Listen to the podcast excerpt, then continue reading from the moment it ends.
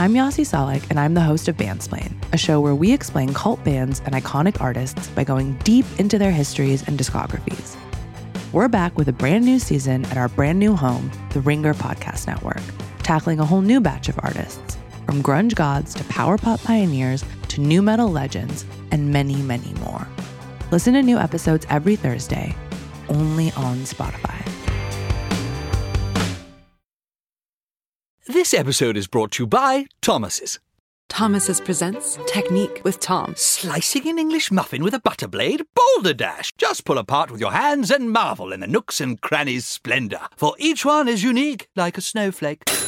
Thomas's, huzzah! A toast to breakfast. This episode is brought to you by Jiffy Lube. Cars can be a big investment, so it's important to take care of them. I once got a car that I started out with 25,000 miles on. I got it to over 200,000 miles because I took care of it. You know how you take care of a car? You take care of the maintenance, the oil, the brakes, all that stuff. And if you don't, you can have a car just completely fall apart. When your car needs maintenance, head to Jiffy Lube. They provide automotive excellence at speed. Get your oil change, brakes checked, tons of other multi care services. It's all done by expertly trained technicians who actually care about taking care of you and your car. Jiffy Lube, car more. To find coupons and start an instant online estimate, visit jiffylube.com.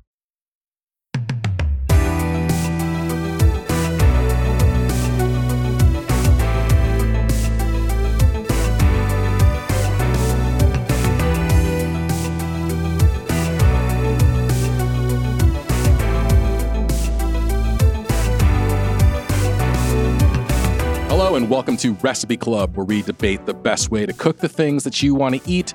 My name is Chris Ying, and today we are stewing up some oxtails. So, as we were recording this episode, we were doing a little uninformed speculating about why they call it an oxtail. And being a complete and utter city slicker, I could not tell you what an ox actually is or the difference between an ox and a bull or a steer. I mean, I thought they were all just cows if you're out there and you're as ignorant and curious as I was, here's what I found out.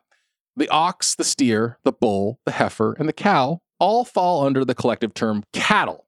We typically say cow when we're pointing out a single big, delicious beast wandering on a field over there. But technically, a cow is an adult female that's given birth to a calf. Prior to that, it's known as a heifer. An ox is a fully mature castrated male. Before it reaches maturity, it's known as a steer, and a full grown male that has its bits still intact is called a bull. All this terminology talk got me thinking about the recipe that we have this week for Shanghainese borscht, sent in by listener Monica Chu. Monica originally submitted this recipe via email and called it Hong Kong style borscht. But once we selected it and, and, told her we were going to be cooking it, she did a little research on her own and wrote in to ask if we could kindly amend that to be called Shanghainese borscht. Of course, she didn't grow up referring to the soup by either of those names. It was just oxtail soup, just like it was in my house. Now, if you're listening to me wring my hands over what the name of this soup should be, you're probably thinking this is very nitpicky or that we are retconning to avoid getting in trouble with the foodie police. But indulge me for a second because I think the name might be a little more important than you think. When a dish is divorced from its name, it's also divorced from its history to some extent. We lose the, the quick shorthand explanation as to why we started eating something in the first place. The name Shanghainese borscht gives us a clue as to the origins of this soup. In this case, Shanghainese borscht is part of a tradition called Hai Pai cuisine, which is something I didn't know until I just looked it up five minutes ago. Hai Pai cuisine is a Shanghainese cooking style that originated with the opening of Shanghai to outsiders and involves Western food traditions being soaked in by the local community and then reflected back with a Chinese tilt, kind of like Japanese yoshoku food. So in 1917, as white Russian emigres fled the October Revolution in the Soviet Union and made their way to Shanghai, they brought borscht, which then evolved into the tomato, cabbage, oxtail soup that we made for today's episode. Why oxtails? For the same reason any immigrant starts eating oxtails. It's a cheap offcut that needs lots of care and attention that only people who can't afford nicer cuts are willing to give it. But in the end, you end up with something really delicious and worth the effort. I'm bringing this up because I find in my own life, all too often, I have no reason whatsoever why I'm eating something other than the fact that I wanted to.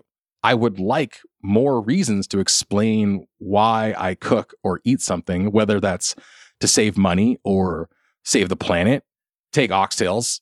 They are a hyper literal example of nose to tail eating, which I know is kind of a cliche these days, but really it's as important an idea as ever, especially when it comes to beef. There's only so much ribeye on a single steer. And while oxtails have become more and more in vogue and more expensive and more popular, there are still a lot of cheap, unpopular cuts of the animal that we should probably learn how to make do with. If we don't, you know, the whole planet's going to burn up and we're all going to die. Pretty good reason. Finally, one last little programming note. Throughout this episode, without spoiling anything, Dave will say the word belly a number of times, but I have just confirmed with him that what he meant to say was shoulder. So you'll see what I'm talking about in just a few minutes. Okay, enough blabbering from me. Here's what Monica has to say about Shanghainese borscht. After we hear from Monica, stick around to hear how Dave Chang, Brian Ford, and I did with the borscht. Make sure you switch over to the Recipe Club TV feed once you're done listening to see video footage of all the cooking action from this episode and every episode this season. And hey, sign up for the Majordomo Media Discord at majordomomedia.com so you can vote. You got to register to vote. The recipe from this season that inspires the most people to get up off their lazy butts and cook will be crowned the Recipe Club Recipe of the Year. So if you've been listening along this season and decided, hey, I'm going to try this margarita sangria, or hey, I'm going to make this Cajun style meatloaf, we want to know. You got to tell us. You got to vote for it because the person, the wedgie, whether that's Priya, Rachel, Brian, or John, who submitted that recipe will be crowned Recipe Club Season 2 champion. And the person whose recipe they selected will receive a fabulous prize. So there's a lot riding on this get out there, vote early, vote often, and uh, cook along with us.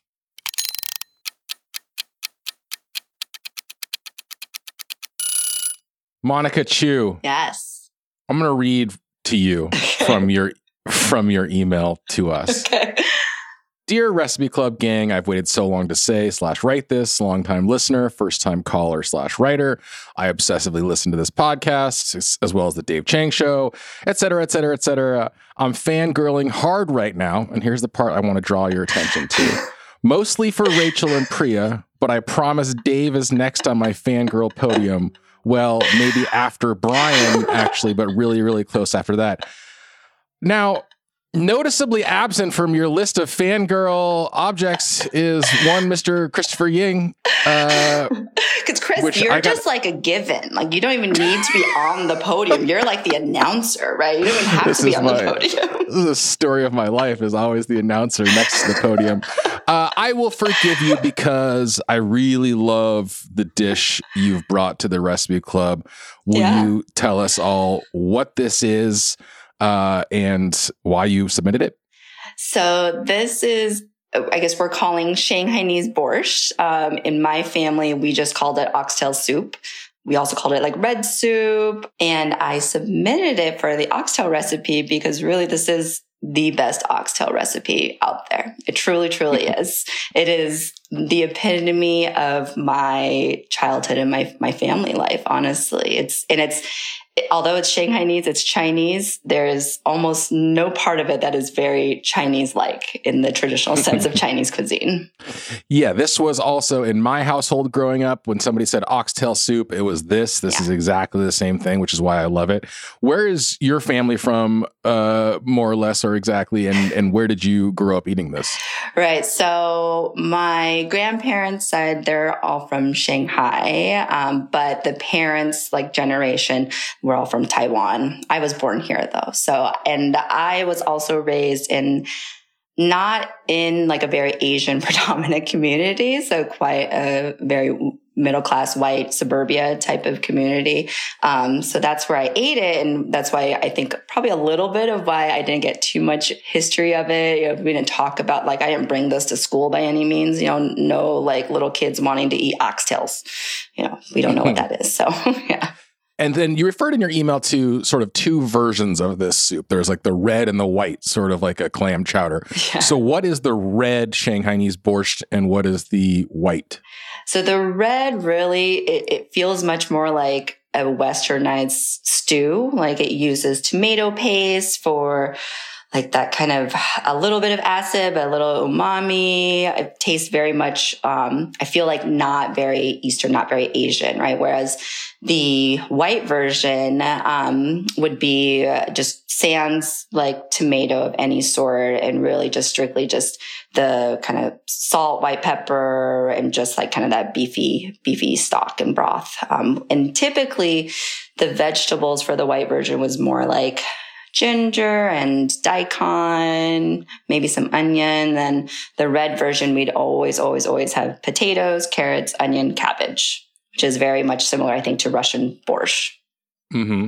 You talk a little bit too in your your email about the sort of eating of this, and I think that the soup is very deceptively simple, right? You just like throw a bunch of oxtails and vegetables into a into a pot and eat it. But you know, like borscht, where you'll always sort of garnish it with sour cream or whatever at the end. I think there are, and maybe you'll feel differently. I feel like there are specific ways that families go about eating this soup. Like, how do you approach yeah. a bowl of this? Yeah. So in our family, it was pretty strictly only like steaming hot, fresh, sticky short grain rice. And then you pour the soup on top and it all should be like steam up your face, steam up the whole house style, like hot. Um, and that's strictly how we would typically eat it. As an adult, I started eating it. If I didn't have rice on hand, I started eating with just like white bread as well too. So that's that's also pretty just good. with some like, uh, is it a dip situation? yeah. Your white bread? Yeah, well, like a okay. French loaf type of crusty thing and dipping it in. Mm-hmm. Okay, okay. My dad always saved his oxtails for last. He would drink all the soup, eat all the vegetables, and then he would just like house the oxtails in Worcestershire sauce oh, and eat oh. those. Yeah, I remember you saying the Worcestershire sauce. We didn't really do that, but I do. I do. We all pretty much saved our oxtails for the very end. So you hear everyone like slurping and like sucking on like the cartilagey ends and everything like that at the end. Yeah. Uh, yeah, I think saving the oxtails at the end is the is the way to do it. Uh, now as simple as it is, as straightforward as it is, are there any potential obstacles to success here? Anything that the club should be looking out for as we embark on our borscht adventure? Um, I really think it's just the length of time to get the oxtails to get tender. But I think the first time I made this as an adult, I like called my mom. I was like, something's wrong. Like it's it's not working. I'm I'm never gonna eat. Like it's it's gonna be four o'clock in the morning before I eat. And she's like, no, no, no, just keep going, just keep going. And sure enough, it, it, will eventually break down.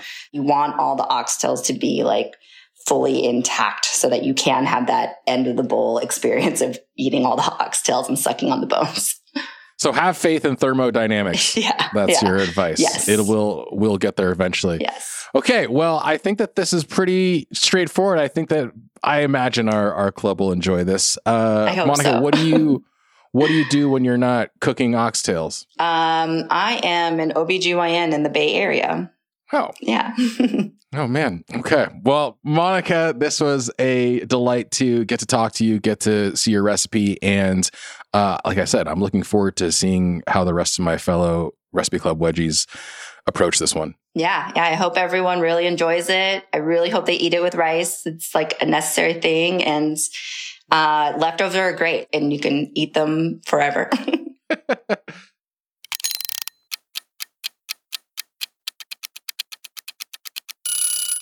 hello, hello, everybody. Welcome to another installment of Recipe Club, where Chris Ying is going to win the entire season. Where I don't even know why we're doing another episode of Recipe Club because this all we're missing is the Dominion voting machines and Hunter Biden. Right. And we would have one of the biggest political scandals of all time. Right. This is hanging this is the hanging Chad club. We're just committing voter fraud over here. So welcome to the recipe club. What do we do here at Recipe Club, Chris Ying? well, we debate the best way to cook the things you want to eat. But I think before we get into that, we should talk about what people are eating right now. Dave, you seem lightly distracted by something you're eating. Something Hmm. delicious? What are you doing over there? Yes. I'm at I'm in New York for meetings. I'm recording in Momofuku office right now, and they have a stocked pantry shelf of snacks. And um, my favorite chip, What do we got here? baked baked glaze, Oh man. sour cream. Oh. Oh no. Is that really your favorite chip of all chips? It can't be your favorite. Oh, he is. He's, he's, He's, getting the sucked crumbs. down the crumbs there. He's, he just did the head tilt back and the crumb pour. I, I don't play with Mm. uh-uh. But we also talked about the fact that they're baked means they don't curl up. They're like a perfect stuff into your sandwich chip. Yeah, because I know flat. pretty sure how they're made. They're just potato starch, like dehydrated, Yep. desiccated potato, Yep. mixed with some water. Then it's sprayed out onto this silicone um, conveyor belt, right? and then it's just endlessly fed into an oven, convection blast, and then out. And there's a machine that just cracks them into potato shapes. But this entire conveyor belt is powered by Chris Ying on a Peloton. That's why these chips are so expensive. There's not a Uh-huh. lot of hours that the factory is working in a given day. Damn. Uh, Brian, since we last saw you, since we all had had dinner together in New York, you've been uh you've been out on the road. You went to Colombia, right? yeah, I was I was doing some stuff in South America. So what have you been Um, eating? Doing some stuff in South America. What I've, what I've been eating, like in general, uh, a lot of soup. Ever since that seaweed episode I did with Recipe Club, I've been using Napa cabbage and seaweed a lot, and I've been making that soup a lot. So I'm I'm very soupy right now. Very soupy. What about a South American delicacy? Any highlights from your trip? Uh, yeah, ajiaco, which is a Colombian soup, and arepas, corn. Just I ate a bunch of corn. I ate, I ate several different forms of corn, uh, and I loved every minute of it.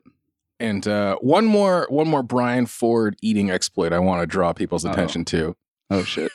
Brian, as Dave knows, is a is a guest chef on our Hulu show Best in Dough, our pizza competition show. Yes, Come on, give us some highlights from you. You judge those nonas, you judge their Dude, crazy social come media on, man. cooks. Y'all, like- y'all seen the Nonas, man? Nonalina was nuts, man. That was the highlight of my experience filming that show. Was just the behind the scenes, off the record Nonalina comments uh, in Italian to Daniele uh, were exceptional. It was an exceptional time. But nah, the show is super fun, man. Super chill. I watched it. It's really funny, actually. it's not just fun. It's not just funny, Brian. It's one of the greatest shows ever made. It's one of the greatest shows of all time. Easily one of the best I've been in. Um, and I'm I'm just thrilled to see it come to light. And speaking of a plug, Chris Ying, we also have another show that's out on Hulu. Chefs in the Wild. rolling them out. Chefs in the Wild. Yes. Chefs Chefs versus versus Wild. Chefs Chefs- versus oh, Wild. Chefs versus Chefs You Gone Wild. my title. Chef's Gone Wild's a different one, but Chefs versus Chefs- Wild, Chef- yeah, where we drop two chefs into Mardi Gras in New Orleans. No, we drop two chefs into the wild, and uh, they've got to collect their ingredients and make their way to a wilderness kitchen. Dude, this Oh, show man. is so good. This That's- show, that- yeah, I just saw the man. trailer. I saw the trailer. It looks exceptional. Brian is the the nona you're talking about is the one who we're like, hey, will you make this pizza cupcake? And she's like, Yeah, "No." she said no, and she just she just sat around doing her own thing. I mean, it was priceless. Honestly, words can't describe how excellent it was for her to just sit down and be like, "No, I'm just gonna like talk shit for like 35 minutes." So, I uh I watched that with my wife and she was like, This Nona is the Dave Chang of Nonas. Yes. Like receive an assignment, refuse to refuse to accomplish it. And I think that that opinion is formed mostly from her also listening to Recipe Club and how Dave approaches some of the tasks on Recipe Club. So here we are, full circle, back to the show that Again, we're actually not making. a surprise. Not a surprise Nope. that uh, I may have selected her. It's not going to be her last appearance on that show, right? I mean, come on. Dude, I mean, she's TV gold. I'm her Jerry. I'm her Bob Sugar from Jerry Maguire. Just get- getting her in there, getting her in the mix. It ain't She's show so friends. good. it's show business, and she understands that. Damn, Unlike they got the some people- today. unlike, unlike some people, Brian, who didn't understand that.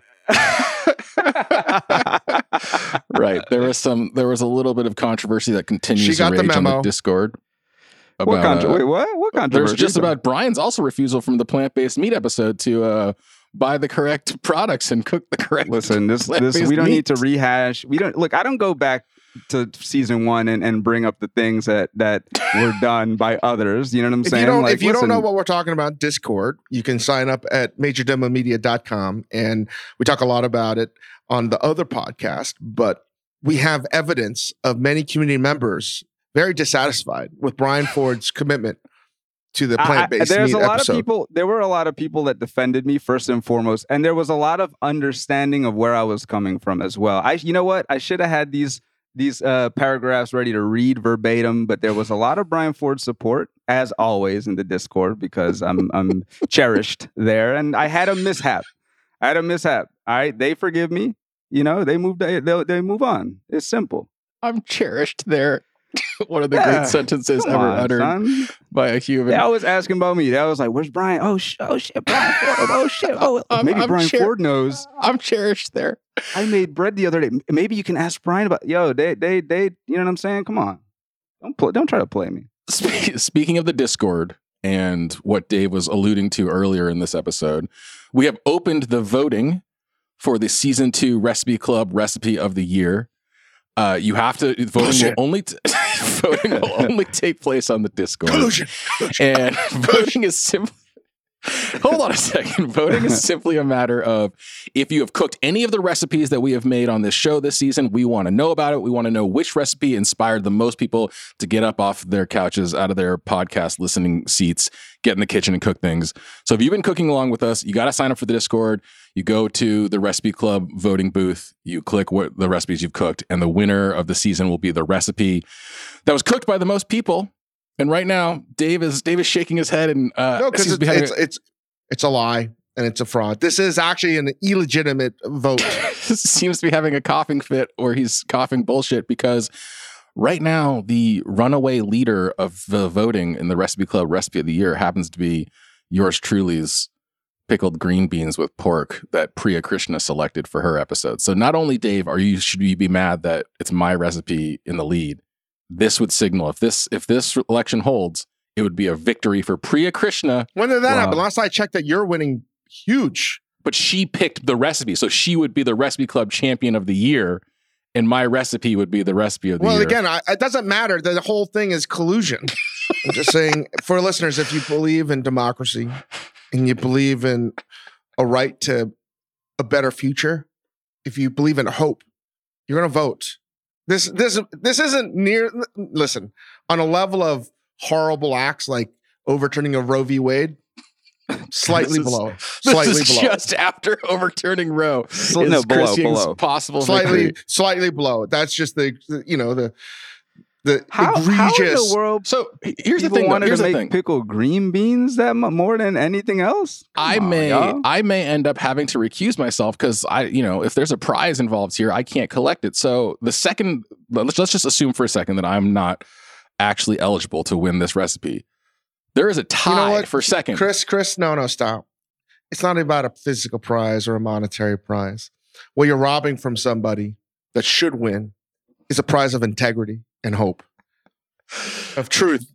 That's what you're really robbing them. One of the reasons why people are cooking this recipe from the green bean episode, I guarantee you you, is it. because David Chang said on that episode, of all the recipes on this season, this is the one I am most likely to cook again. Dave, your endorsement, you endorsed this candidate, and look at the power you have to affect Da- change Dave, in the world. Dave says things like that all the time, though. I don't know if you can take that. At You make face it sound value. like I'm Lindsey Graham saying I hate Donald Trump, and Can then I I, just say say I'm voting I- for him. No, I, I think that this, this recipe should be ineligible because it's the only one submitted by a member of the club. Like that, that it'd be that's one a thing. clear it- bias. It'd be one There's thing if he, bias. it's be one thing if Chris submitted the recipe at the very beginning last year.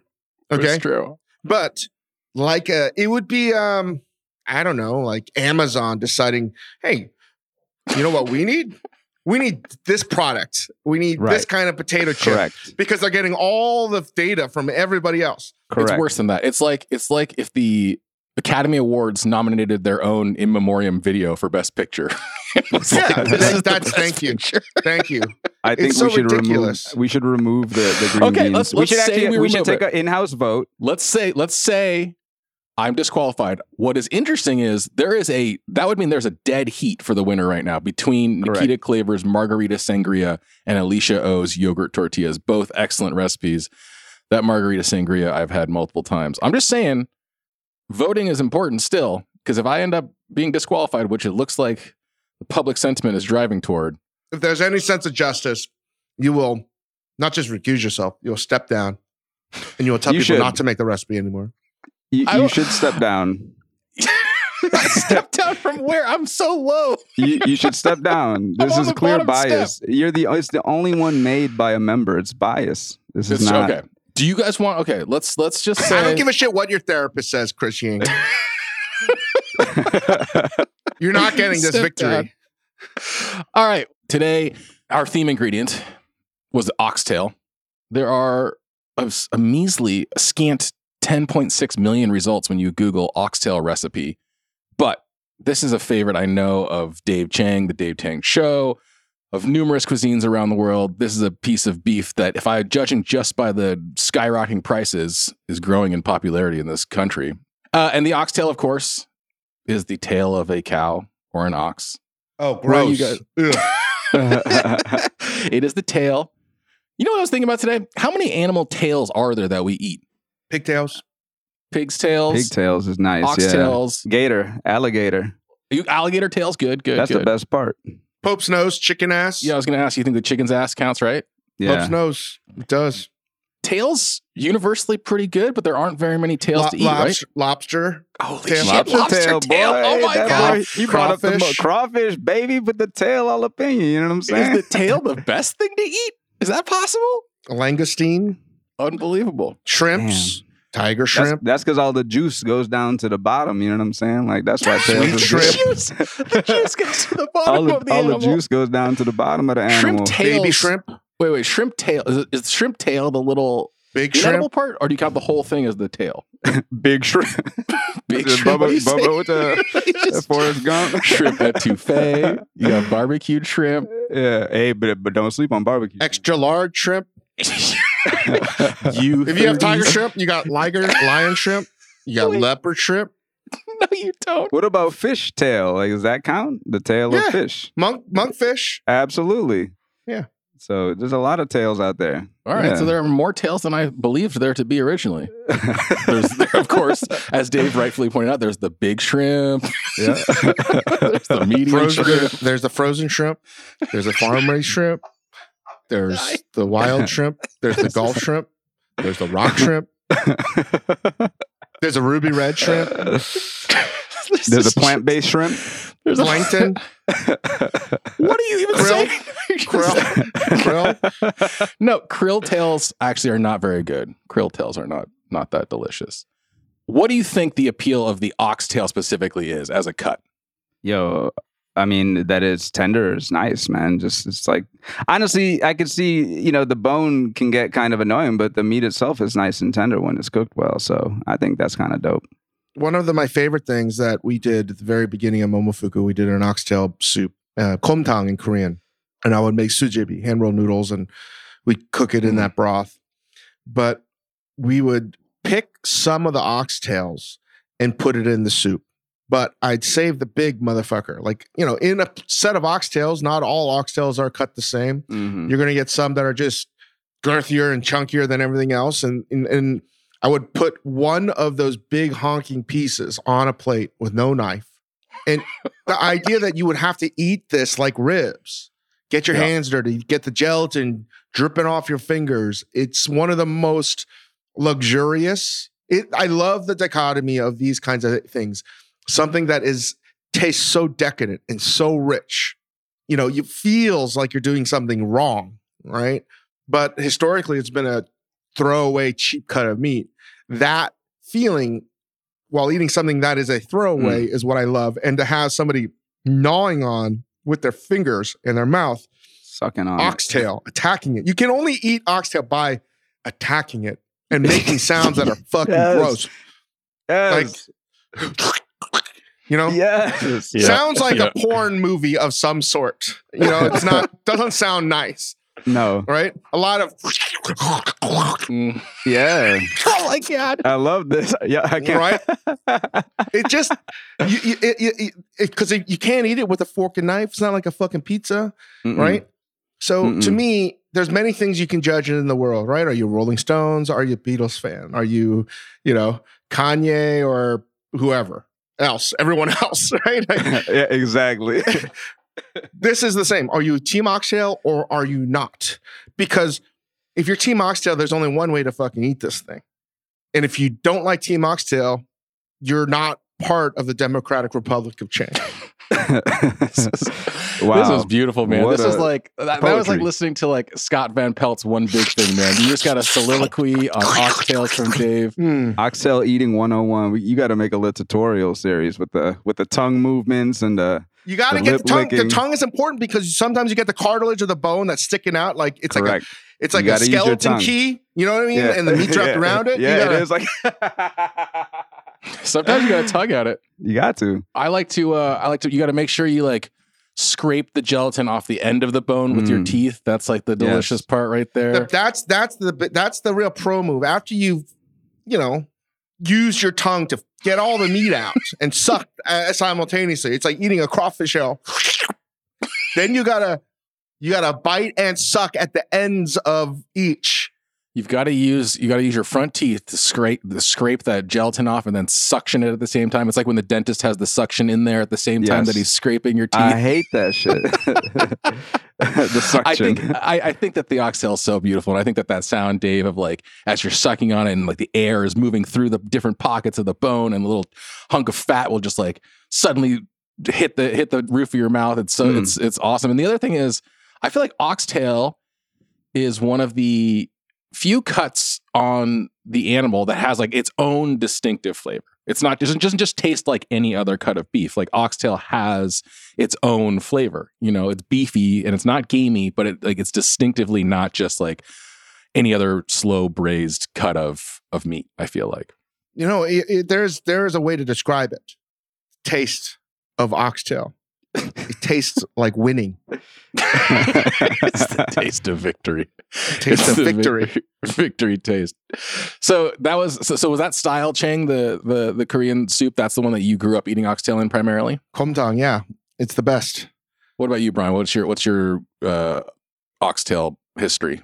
I mean, so previously I thought that I had never cooked with oxtail, or at least I've rarely done it. And then I remembered, by the way, can I just say that earlier, like what, three minutes ago, it sounded like we were reading an exotic novel or something. Like, it's like the, the, Not the- exotic, the- erotic, erotic. uh, ero- erotic. erotic, erotic. I'm sorry. You know what I Can meant to say. can we can It we just do like a pause? Can we do a pause here and just follow up on that, Brian? Can we each do what it sounds like to eat Yeah. oxtail? yeah, Is- so this do it. isn't the pronunciation B. This is the automatopoeia bee. Oh, look at this guy, onomatopoeia. Look at this so guy. if I were to attack my oxtail right now, first of all, uh, you got to be careful because it's probably hot in the soup if you want to get in there, and it'd be something like this. And then you got to rotate, like you said, like the little key.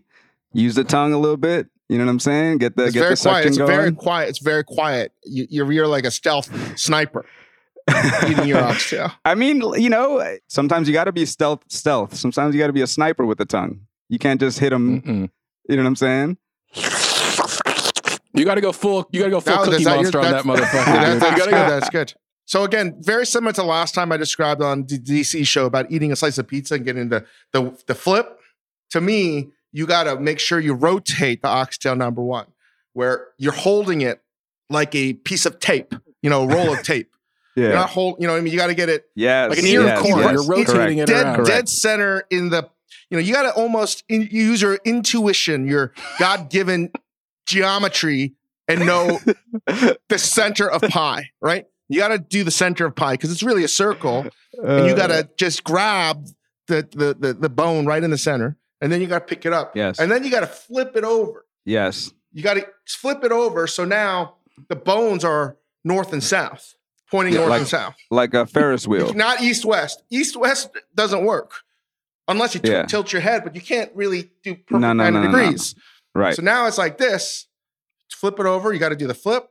The one thing you got to then find the weakness, like the Germans did with the Maginot Line. You got to find the weakness on this oxtail. The weakness being the right proportion of fat on the outside to meat, Yeah.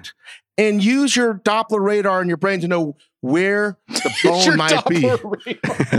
okay, where the bone might be, the skeleton-like key bones, because they can surprise you, right? Yeah. They can very much surprise you because you could bite into something that's all bone. They can fool you. The Mhm. the, the oxtail. You want to make before. the best Yeah. judgment of fat to meat to bone ratio. You want li- little, like as little bone as possible. You make that determination and you carpe diem that shit. You go straight. You bite. It's a fierce bite first, and then, and then, then like like a record player, all, all around the side, and then the bite on the say- ends. Mm. you know how they say like humans only use like 10% of their brains i feel like the same applies to a lot of food you know you only use your molars to chew some food oxtails require full Everything. engagement of tongue full out of teeth salt. lips lips are part Every- of this lips, thing lips It's the is the biggest decathlon part. of eating. it's the Okay. decathlon of eating You gotta. nobody knows how to throw a discus and javelin. Uh-uh. You know, but you better if you want to win the fucking decathlon. You want to be a real Yeah. decathlete. You got to do that shit. yeah Yeah. when you're done when, when you're done it's got to look like a cow was killed in the desert Mm. six months ago and there's the nothing skeleton but was found. bleached white bones I'm sitting under a waiting to read the comments on Discord or how people rate our podcast, being like, "This was the most disgusting, most."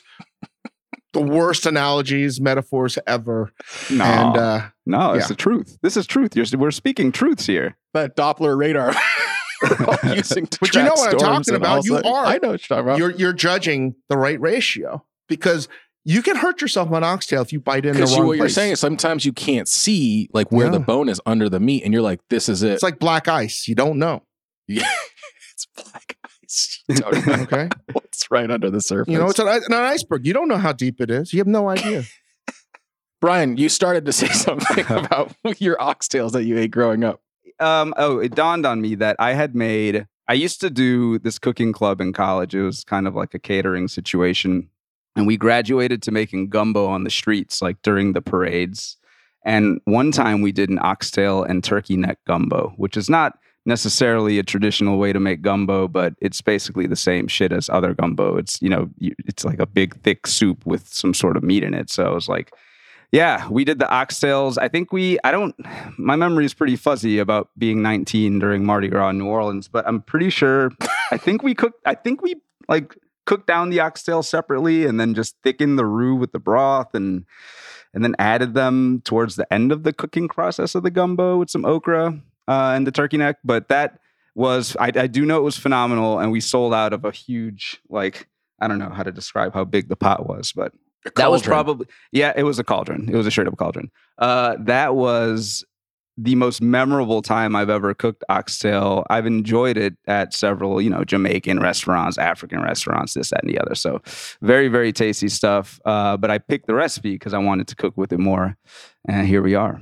Yes, you did choose this recipe over a number of other suggestions. There was a Jamaican one, a Cuban oxtail, Indonesian, New Zealand, and then we got, of course, a bunch of uh, kare kare recipes. Mhm. Noelle didn't submit hers, but this is the one you chose. Why'd you land on Monica Chu's Shanghainese borscht? So, aside from the other options, this one looked like something that my dad and mom used to make for me. And it was just kind of like a, a beef stew, like a chunky beef stew, you know, pots just really full with 50 different things. It was yuca with beef, potato, carrot, celery, bay leaf, even a little tomato. I mean, it was, it's out, you know, when I saw this, I was like, yo, that's like low key looking like, uh, is looking like what my mom used to make. You know what I'm saying? So I thought that it'd be nice to make something that tasted like that, something nice and warm and filling. And so I picked that one. I think that fits the bill. This is like a total comfort food for me. This is something I grew up eating all the time. My dad Mhm. made this. It's called borscht. Yeah, which that's interesting. strange. I never thought about I never I never referred to this as borscht when I was growing up. This was just oxtail soup in my house. But evidently borscht as a thing made its way to China in the wake of the Russian Revolution, a bunch of refugees fleeing the after the fall of the, the SARS. Uh, not SARS, the, the disease, the, the, the rulers, uh, in, in the 30s. And they brought this idea of borscht over. So this soup is basically just as Brian said, it's a slow cooked giant pot of uh, oxtails. Uh, the broth is flavored with tomato and tomato paste. You've got potatoes, cabbage, carrots, celery in there, and it's seasoned with fish sauce, a little bit of Mm. sugar. Mm. But that's basically the whole entire thing. It's just it's it's oh, and some ginger, excuse me. But Mhm. it's it's just a slow cooked pot of of soup. Um, before we get into it, I want to ask one more thing, Dave. Just thinking about oxtails generally, I, I forgot this. You just described in very loving and disgusting detail eating oxtails off the bone. Is that the only way to serve it? Like oxtails off the bone are maybe not as good, right? Nope. I tell you how other people serve it.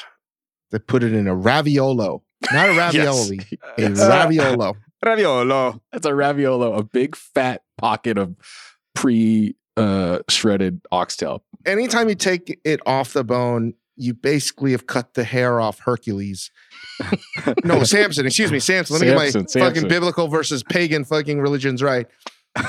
Samson, right? You basically cut the hair off Samson. What's the point? You know, Uh-huh. Why would you, why would you why would you do that? It, it- it's like getting again like some kind of F one race car in automatic. Doesn't doesn't stupid stupid. So this is both why I both why I appreciate this recipe and every all the ones that were sent in. Like this is this is on the bone. No one's like pull shred it off and make a ragu out of it, stuff a raviolo. I think Brian like part of the appeal of this is like it is dead simple and it's it's like not. well, hold on. bunch of I'm not just extra making fun of. I'm not making fun of Italian food. I just don't like it in a raviolo. I had when I was in Rome, they had oxtail ragu, yeah. and it was just chunks of fucking oxtail and good. tomato sauce with like nothing. There was no oregano. There was nothing. It was just simmered in oxtail, and it was on. Uh, I can't remember what kind of pasta, and I was, yeah, yep. Yeah. This is this is good. Yeah. This is very very good, delicious. So all you fucking Italiano files that want to get me, you know, no. My dog. he bro. does just make fun. He does make fun of it. No, so Yeah. no. I, I'm going to reserve that for Zoto. That's a whole nother story. Uh, so this this soup, this oxtail soup, this non-risotto soup, Monica says was a quintessential part of my childhood. Its taste, it's what was made for someone visiting home for birthdays, holidays. The smell, the taste, the textures, the inexplicable pain of the searing hot soup when combined with steaming hot fresh rice hitting my mouth and burning the shit out of my throat because I'm too impatient to let it cool. It is my ratatouille meal. She said there is a red and a white version of this. The white version, I think, omits the tomatoes and just has daikon and scallion as a much sort of cleaner type of broth. But this one is a potato forward, I mean, a potato, but to tomato version. Oh, I thought you Uh, wanted to correct yourself and say potato. Uh, excuse me. This is not a potato Oh. version. Excuse me, a potato version with tomatoes and potatoes. Uh, who says potatoes? That song Chris insane. Ying says potatoes. This episode is brought to you by Cars.com. When you add your car to your garage on Cars.com, you'll unlock access to real time insights into how much your car is worth. Plus, view its historical and projected value to decide when to sell. So, when the time is right, you can secure an instant offer from a local dealership or sell it yourself on Cars.com. Start tracking your car's value with your garage on Cars.com. This episode is brought to you by Jiffy Lube. Cars can be a big investment, so it's important to take care of them. I once got a car that I started out with 25,000 miles on. I got it to over 200,000 miles because I took care of it. You know how you take care of a car? You take care of the maintenance, the oil, the brakes, all that stuff. And if you don't, you can have a car just completely fall apart. When your car needs maintenance, head to Jiffy Lube. They provide automotive excellence at speed. Get your oil change, brakes checked, tons of other multi care services. It's all done by expertly trained technicians who actually care about taking care of you and your car. Jiffy Lube, car more. To find coupons and start an instant online estimate, visit jiffylube.com. This episode is brought to you by Thomas's. Thomas's presents Technique with Tom. Slicing an English muffin with a butter blade? Boulder Dash! Just pull apart with your hands and marvel in the nooks and crannies' splendor, for each one is unique like a snowflake. Thomas's, huzzah! A toast to breakfast. Brian, talk to us about your oxtail soup experience, uh, Shanghainese borscht experience. excuse Nah, me. man, it was super chill, man. It was super chill. Um, you know, I cooked them, you know, did a little bit of skimming. I ain't really, I honestly wasn't too worried about the skimming. Um, I didn't let it get too cloudy though. And then I added everything in. I, I mean, I just let it cook. I mean, it was, honestly, it was delicious. I think that, what, just the second soup in a row I'm doing on this show. I think every, uh, everything I do from now on should be a soup. I think, I think soups simple soups are really good. So, like when you just got to put a few things in the thing and you get that seasoning just right, you know, the bay leaf or the whatever it is you're going to put in pepper, salt, garlic powder, whatever those simple things. When you get that right, the soup is is phenomenal. So I think it was it was great. I mean, it reminded me of what to eat growing up. It was easy. I mean, I got a big pot of it in the fridge. You know, actually, when I was eating it, man, I was just hovering over the pot with a bowl, just like I was just, I couldn't stop. So I thought it was really great. Uh, what uh, what about you, Chang? Talk to us about your approach to the oxtail soup. Um, Arms reach cooking, arms reach cooking. No, number called? number one, number one. Um, I didn't. I needed someone to go grocery shopping for me on this because I can't remember the exact reason. And Grace had to do it for me, but I had like not so much time to cook, and um, there was no oxtails. Uh oh. So, so for those of you, this is important. I thought, you know what? What should I do here? And I'm not trying to cheat anybody here. I'm not trying to cheat anybody ever again. Unlike some other people on this podcast. So you use Trader Joe's Impossible Meatballs No, for this no, one no. instead. Did you use oxtails? Did you use oxtails? no, I did not. I did not. you may have just killed Brian Ford. You may have just killed him. I did not. I used pork belly. Let let him let what? I was about you to say, withheld him- this for 40 minutes? I was like, let him make his case, and then he just. All right, Dave, let's hear about it. Oh, I let's used hear pork your- belly, oh my God. and it was No fantastic. way. I No. followed the recipe, and I'm for those that You're want to know. expelled. You're expelled. I was out of time and there was no oxtails. Guess what? You have to go to a specific kind of grocery store to get it. And there was no there was no way for me to get oxtails at the time. Unlike Brian, who had many this is this is so false. many other- oxtails are in every single Grocery- grocery store around me. There, there's probably I, I, 50. in, in Dave's in Dave's slight defense, I went to my local Whole Foods to find oxtails, Mhm. and I felt like I felt like a little I felt like a, a little offended by this. I asked if they had oxtails, and they're like, "No, you got to go over." They like pointed me to that weird random freezer where they have like bones for Mm. broth and dogs or whatever. Like that's where they kept their oxtails. So I had to go find this frozen box of oxtails that was not being served to their usual Mhm. customers, but I managed to find them. Dave, what did you do? How, how did you how did you approach pork belly Shanghainese So legitimately, I there all the grocery stores near me didn't have it. So I did go to more than one. I actually had Grace go to more than one. And by the time it H Mart became an option, it was closed at 10 p.m. So I cooked this late because I was leaving the next day. And I had pork belly. So I said, I'm going to use this. And I thought it was a good option to use this as an instructional tool, not as an excuse for those that would like to make a dish like this, but don't have oxtail. And the fact is, no, the, the fact is, there's no cut in the cow that is remotely close to the tail, not even the cheek, which I find to be fantastic, a lot of work, but the cheek doesn't have the unctuous fattiness of the tail. Completely different animal altogether, but I think something that has that luxurious feeling. It doesn't have any of the cartilage, clearly, unless you have it on the bone with the ribs, is pork belly. And that's what I did. So I made the recipe with a few changes uh, that I wanted to talk about because this is a kind of cooking that I feel I'm, how should I say, I've done more than just about anybody. I, I'm really, I think I'm really good at this stuff. I had some some changes that I'll talk about, but I made it with pork belly and it was extremely delicious. uh, big chunks of pork belly, little slices. What are you talking about here? So I took pork belly um, and I and I cut it into chunks, say like two and a half by two and a half pieces, and I seared it off in a pot. So I got it nice and golden brown, and then I added all the veg and all the aromatics, and I roasted that off too in the pork fat. Hmm. Then where it says to, this is where I would change, right? This is how I think a lot of Asian recipes are are built, especially soups and stews. You're just adding it to water. The fact is, if this was a clean, if this was a white version, I wouldn't have roasted anything off. And honestly, I don't think it would work with pork belly. This would have been better And I probably wouldn't have used- water. I would use dashi, and this would have been a little bit more of a Japanese style. But since they had tomato paste, I was like, okay, might as well roast it off because that's what the tomato paste is going to do a lot of, right? Caramelized sugars, more glutamic acid, all of these things. So once I seared off all the cuts of pork belly, and here's another tip: I seared it off in a big like uh, pasta pot. I like searing things off in a pasta pot because, or like a deep Le Creuset or something like that, because it helps prevent the splatter. And I used the lid to hold a lot of the the cooked pork because I did it in batches. Then I took all the pork out and then I added all the chopped vegetables, cooked that to a little bit. Then I added the tomato paste. I think it's really important if you're going to use tomato paste to cook it out, right?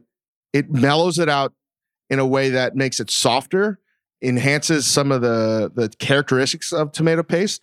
It's just a better way to use tomato paste is to cook out tomato paste. I don't like not doing that. I think you need to Hmm. roast it off just a little bit because it enhances it dramatically, in my opinion. Then I added the pork belly. Hmm. Then I added the water and all the seasoning and all the aromatics. And it was fucking fantastic. That's a hot tip. The tomato paste. That's a hot, hot, hot tip right there. Can, can I can I get- can I have a, can I have a tip too on on cooking oxtails? Should had I cooked oxtails, I tell people because of those the first cuts of the oxtail are going to be the the bigger ones, just because the the tail of a cow slopes from Tapers. large Tapers the- off to nothing. You want those are not going to cook equally. And in all the oxtail recipes I've ever fucking read, nobody ever separates them. Nobody. It's I think a crucially important thing to do to Hmm. take out the smaller pieces or to cook the fucking larger pieces first. But I wouldn't do that because you're losing some of that flavor that you could develop over time. So I think you should add all the oxtails immediately, cook it to extract all that flavor. And then I would say if you have a smaller tapered end piece versus the larger piece, it's going to take about half the cooking time. The reason why you don't see a lot of smaller oxtails in an oxtail stew is not that they're they're not there they have been disintegrated into nothing and they're now part of the sauce. That's fine.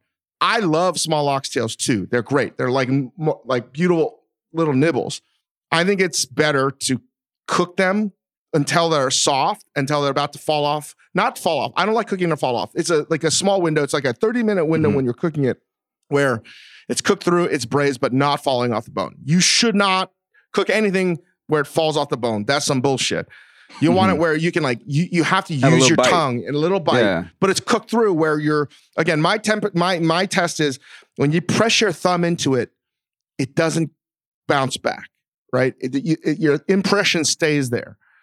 And I think you should take the small oxtails, right? And, and when you're cooking it, you can just take a, you know, a ladle of some sort and just take them out. As they're done, you start taking them out and you leave the bigger ones in to cook. Then you reintroduce the smaller ones when it's when the stew's about to be done and finished. And then that way you don't get all you you can it seems like you have more oxtails because all of the smaller pieces aren't disintegrated into nothing. hmm It's a good oxtail tip. Man, that's a hot tip, man. That bone. I hate when I go eat ribs. I pick it up and then the, I just get a bone in my hand. I'm like, I'm, I'm gonna pick up my rib. I want to bite my rib. I want to pick it up and bite it. That's real. That's real. I, I, I, I fully agree. I've never seen an oxtail recipe that says, you know, it's it, and it's crazy to think like Chang. It's like some of these oxtails they taper off. Like the the smallest nub is probably one one sixth to one eighth the size of the biggest ones. Mhm. And if the idea that you're cooking them for the same amount of time is kind of bonkers. So I approached this recipe pretty much as written. I mean, I didn't. It's it's a very long recipe, but like I agree, Dave, that you know roasting you're going to get much more. You know, Maillard you're going to get more flavor development. I also think though that there is something to, and, and I know that you agree with this because you you do this with brisket and other cuts, but like there's something about just like a broth that is just beef that's been boiled until it's tender, just like pure beef flavor in this. And I agree that like a lot of Chinese like Chinese soups never start with a chicken a pre-made chicken broth to start or a beef broth to start. They always like the flavor is developed from water from the raw ingredients. So like i boiled the hell out of these oxtails. The other thing that like happens and i know monica mentions this is like she didn't like to pre-season the water and like i know my parents do this too and like i've never really understood i'm sure some more chinese person out there is going to explain to me that i'm desecrating 5000 years of culture here but like for me like i want to season the water to the level that i want the soup to be from the get-go because I Mm. want everything, all the ingredients within that soup to be seasoned as well. So I'm going to season the soup just as aggressively in the beginning as I would at the end, and just make sure I'm maintaining that water level. That's a that's a Changian tip too, so that like that salt level stays the same. Oh, thank you for the the the footnote there. I thought I was about to get, you know, That's it. I, I've, how many times have I praised that method, Chang? So many times and credited you for this. The other, the other thing that I, my parents would never do, and Monica talks about here is like that first purge, that first, uh, uh you you boil the beef and then pour off the the first Yeah. boil to get rid of all the impurities. I have never seen my parents do this. I'm sure I know many people do this, and uh, just from the sake of like, I don't think my parents would waste anything, even just like dirty beef water. So I skimmed, I skimmed all that that mucky gray protein off the top and just kept it rolling. Other than that, it was just pretty straightforward. It's just a matter of like timing which vegetables you want done Yep. and when you want them done. You know, like I like cabbage that's basically cooked like hammered. Yeah. I don't like potatoes that are totally hammered. I think the tomatoes could be like somewhere in between in there, but like really they're just flavoring for the soup. I did reach that point where you season the soup with tomato paste, and I did think to myself, oh, if I had known that tomato paste was going in here, I would have definitely wanted it to like be caramelized in oil or something before I added the rest. I think it's it, it is so much better that way. The one thing I do also disagree with Monica, this is a great soup. It's delicious. It's like it's unbelievably. This is like this is my ratatouille dish as well. thing I disagree with is like I think in this instance, if you're gonna like eat this with a starch, I'm crusty bread over rice on this one. Like I think that dipping a crusty piece of bread into this, like a Mm. Vietnamese style, would be more delicious to me than having it with a bowl of rice. I know I'm going to be in the minority here. I like rice. Insane. I like rice. I like rice better for this. I just White like rice. I just like You know that- what? You know what, Brian Ford? You know what Chris Ying just said? You know, I'm not a Trump supporter, but I sort of like that back. DeSantis. I sort of like that DeSantis DeSantis. character. That's literally Yeah, Take that's that for what you I will. said. You I'm, know, quite, just, su- I'm know, quite surprised, Chris. I just that like you- I, I think I grew up dipping I grew up just like it's a it's a it's a nostalgic thing for me just like crusty bread into this thing. We didn't eat a lot of bread but like we ate this with this. The other thing I was going to ask you guys about is what is your approach to eating this soup? Like do you just do you eat the oxtails right away? Do you eat the soup and the vegetables first? Do you just eat mm-hmm. them as it comes or It what do you depends on how do? hot it is. I mean, to pick up an oxtail while it's piping hot is hard. So it just depends. I mean, I think when I ate it, it was hot. I, I sucked on the broth a little bit and ate some potato and some cabbage. And then when it was time to get into the oxtail, I, I got down with that. I mean, it was Uh, I actually didn't. Uh, I didn't put it over any uh, rice or bread. I just ate it straight like that. But if I were to pick, it would easily be white rice. I mean, bread would be good in it, but I don't know. It's not the vibe. So for the so the way that we always ate this growing up, and the way I, I ate this now is like you eat all the vegetables, you eat any stray pieces of oxtail that have disintegrated off the Yep. bone, you eat the Yep. soup, and then you save the oxtail for last. Because me and my Oh. dad would sit there and eat this bowl of soup, and then we would just have our oxtails left in like a little bit of soup at the bottom, and he would just like get out a bottle of Worcestershire sauce and sit, throw a few squirts onto the oxtails, and we would just eat them like that. And like I have this like amazing memory of doing it that way. That's how I ate this one. I went to like share this with my children and wife who were just like, no, we don't want to do that. We don't want to sit around and eat oxtails with Worcestershire sauce. And uh, I loved this soup. I, I will also say that if you if you're not team oxtail, like or team like gnarly, ugly, delicious, like this is a pretty gruesome bowl of food if you're really looking at it. It's just like total disintegrated vegetables, red broth, and like Right. bones bobbling or bobbing around in it. It's like a I wouldn't witch's say cauldron. it's, I, I wouldn't scare people off. I think it's I think it's pretty approachable. I think uh, if you ain't about oxtail, you're gonna be about it. If you make this one, it's ve- well because it's a simple introduction. It's not ain't nothing complicated. I think it's a good way When, to when, get when people did you on add board your the team. vegetables? When did you add your vegetables?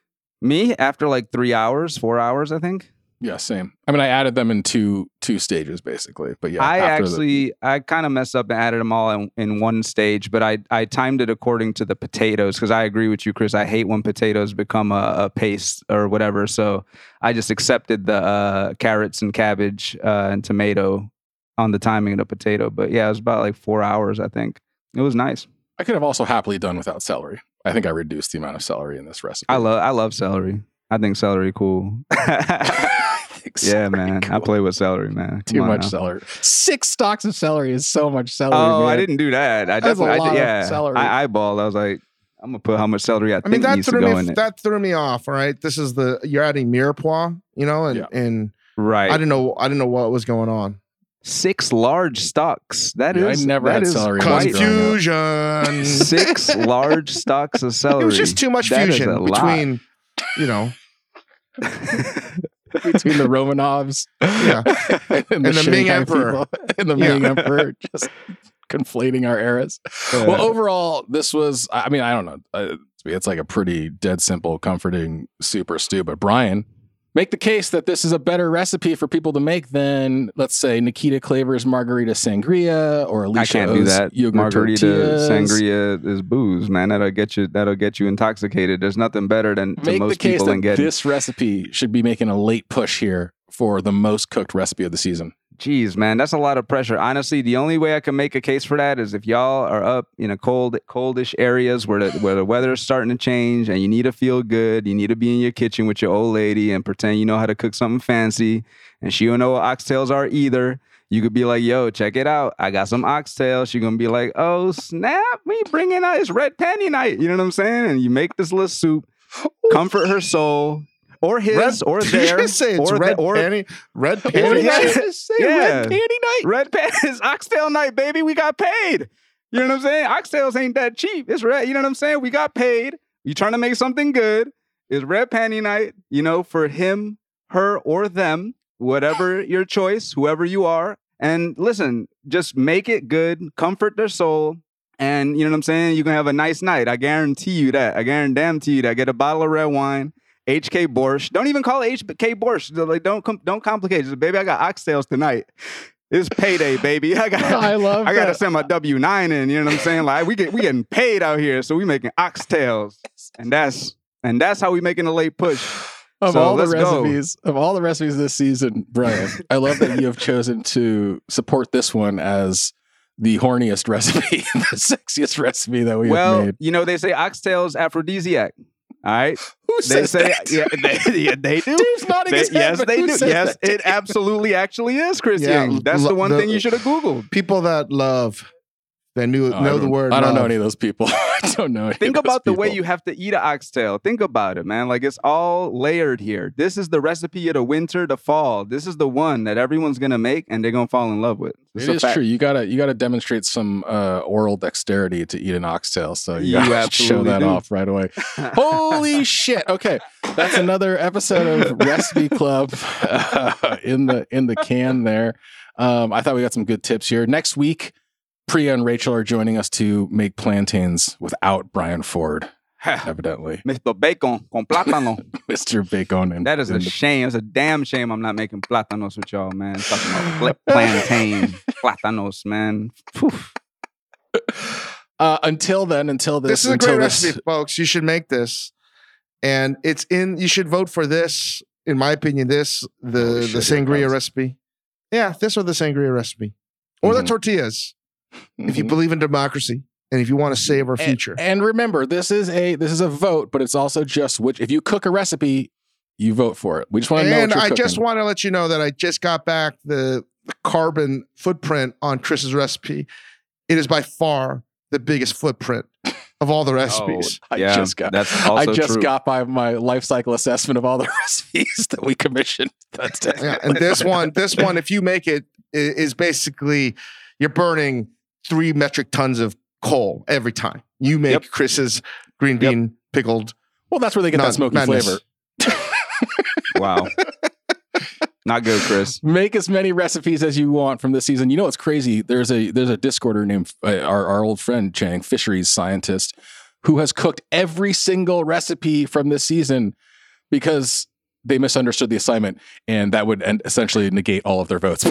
but they've cooked every single recipe from the season, which is more than any of us This, have. per- this person knows what's up. I trust them, and I trust you to make the right decision for our future, for our Yes. children's future. Okay, 100%. for the world, Oh for my Gaia and Mother Earth. Do the right thing. Just how many pagan religions can we cite in one episode? Uh, until next week, check out the video version of this episode on the Recipe Club TV feed, uh, which is not the same as this feed. There's a separate feed. Make sure you follow both of those. Give us five stars where you can. And there are links to all the recipes and to the videos in the Discord. You have seen there is lively conversation happening in the Discord. Brian Ford is cherished there. Absolutely. Dave Chang is constantly harangued. It's a place for us to uh, share and and commiserate.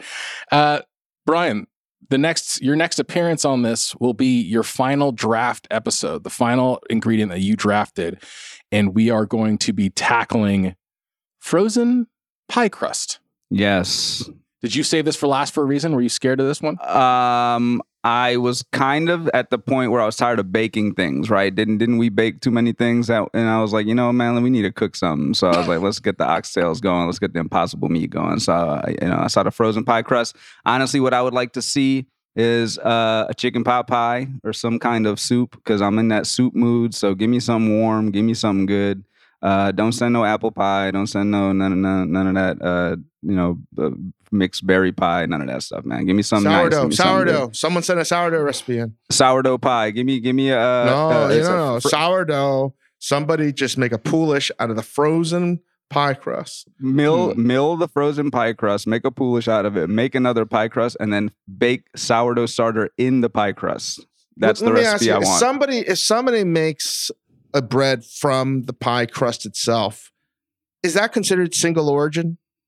Yeah. Misunderstood single origin. Technically, I'm using one brand. That's not- so that is single it's not origin. a blend of wheat. It's one blend, one Yeah, one one wheat, one brand. one wheat that we're milling. We're gonna Yeah. mill. Yep, one wheat, single origin. Yeah, hundred percent. Just like when we did it with boba. So so let's make a single origin recipe using frozen pie crust. Everybody, you can do All it. right. let's do it.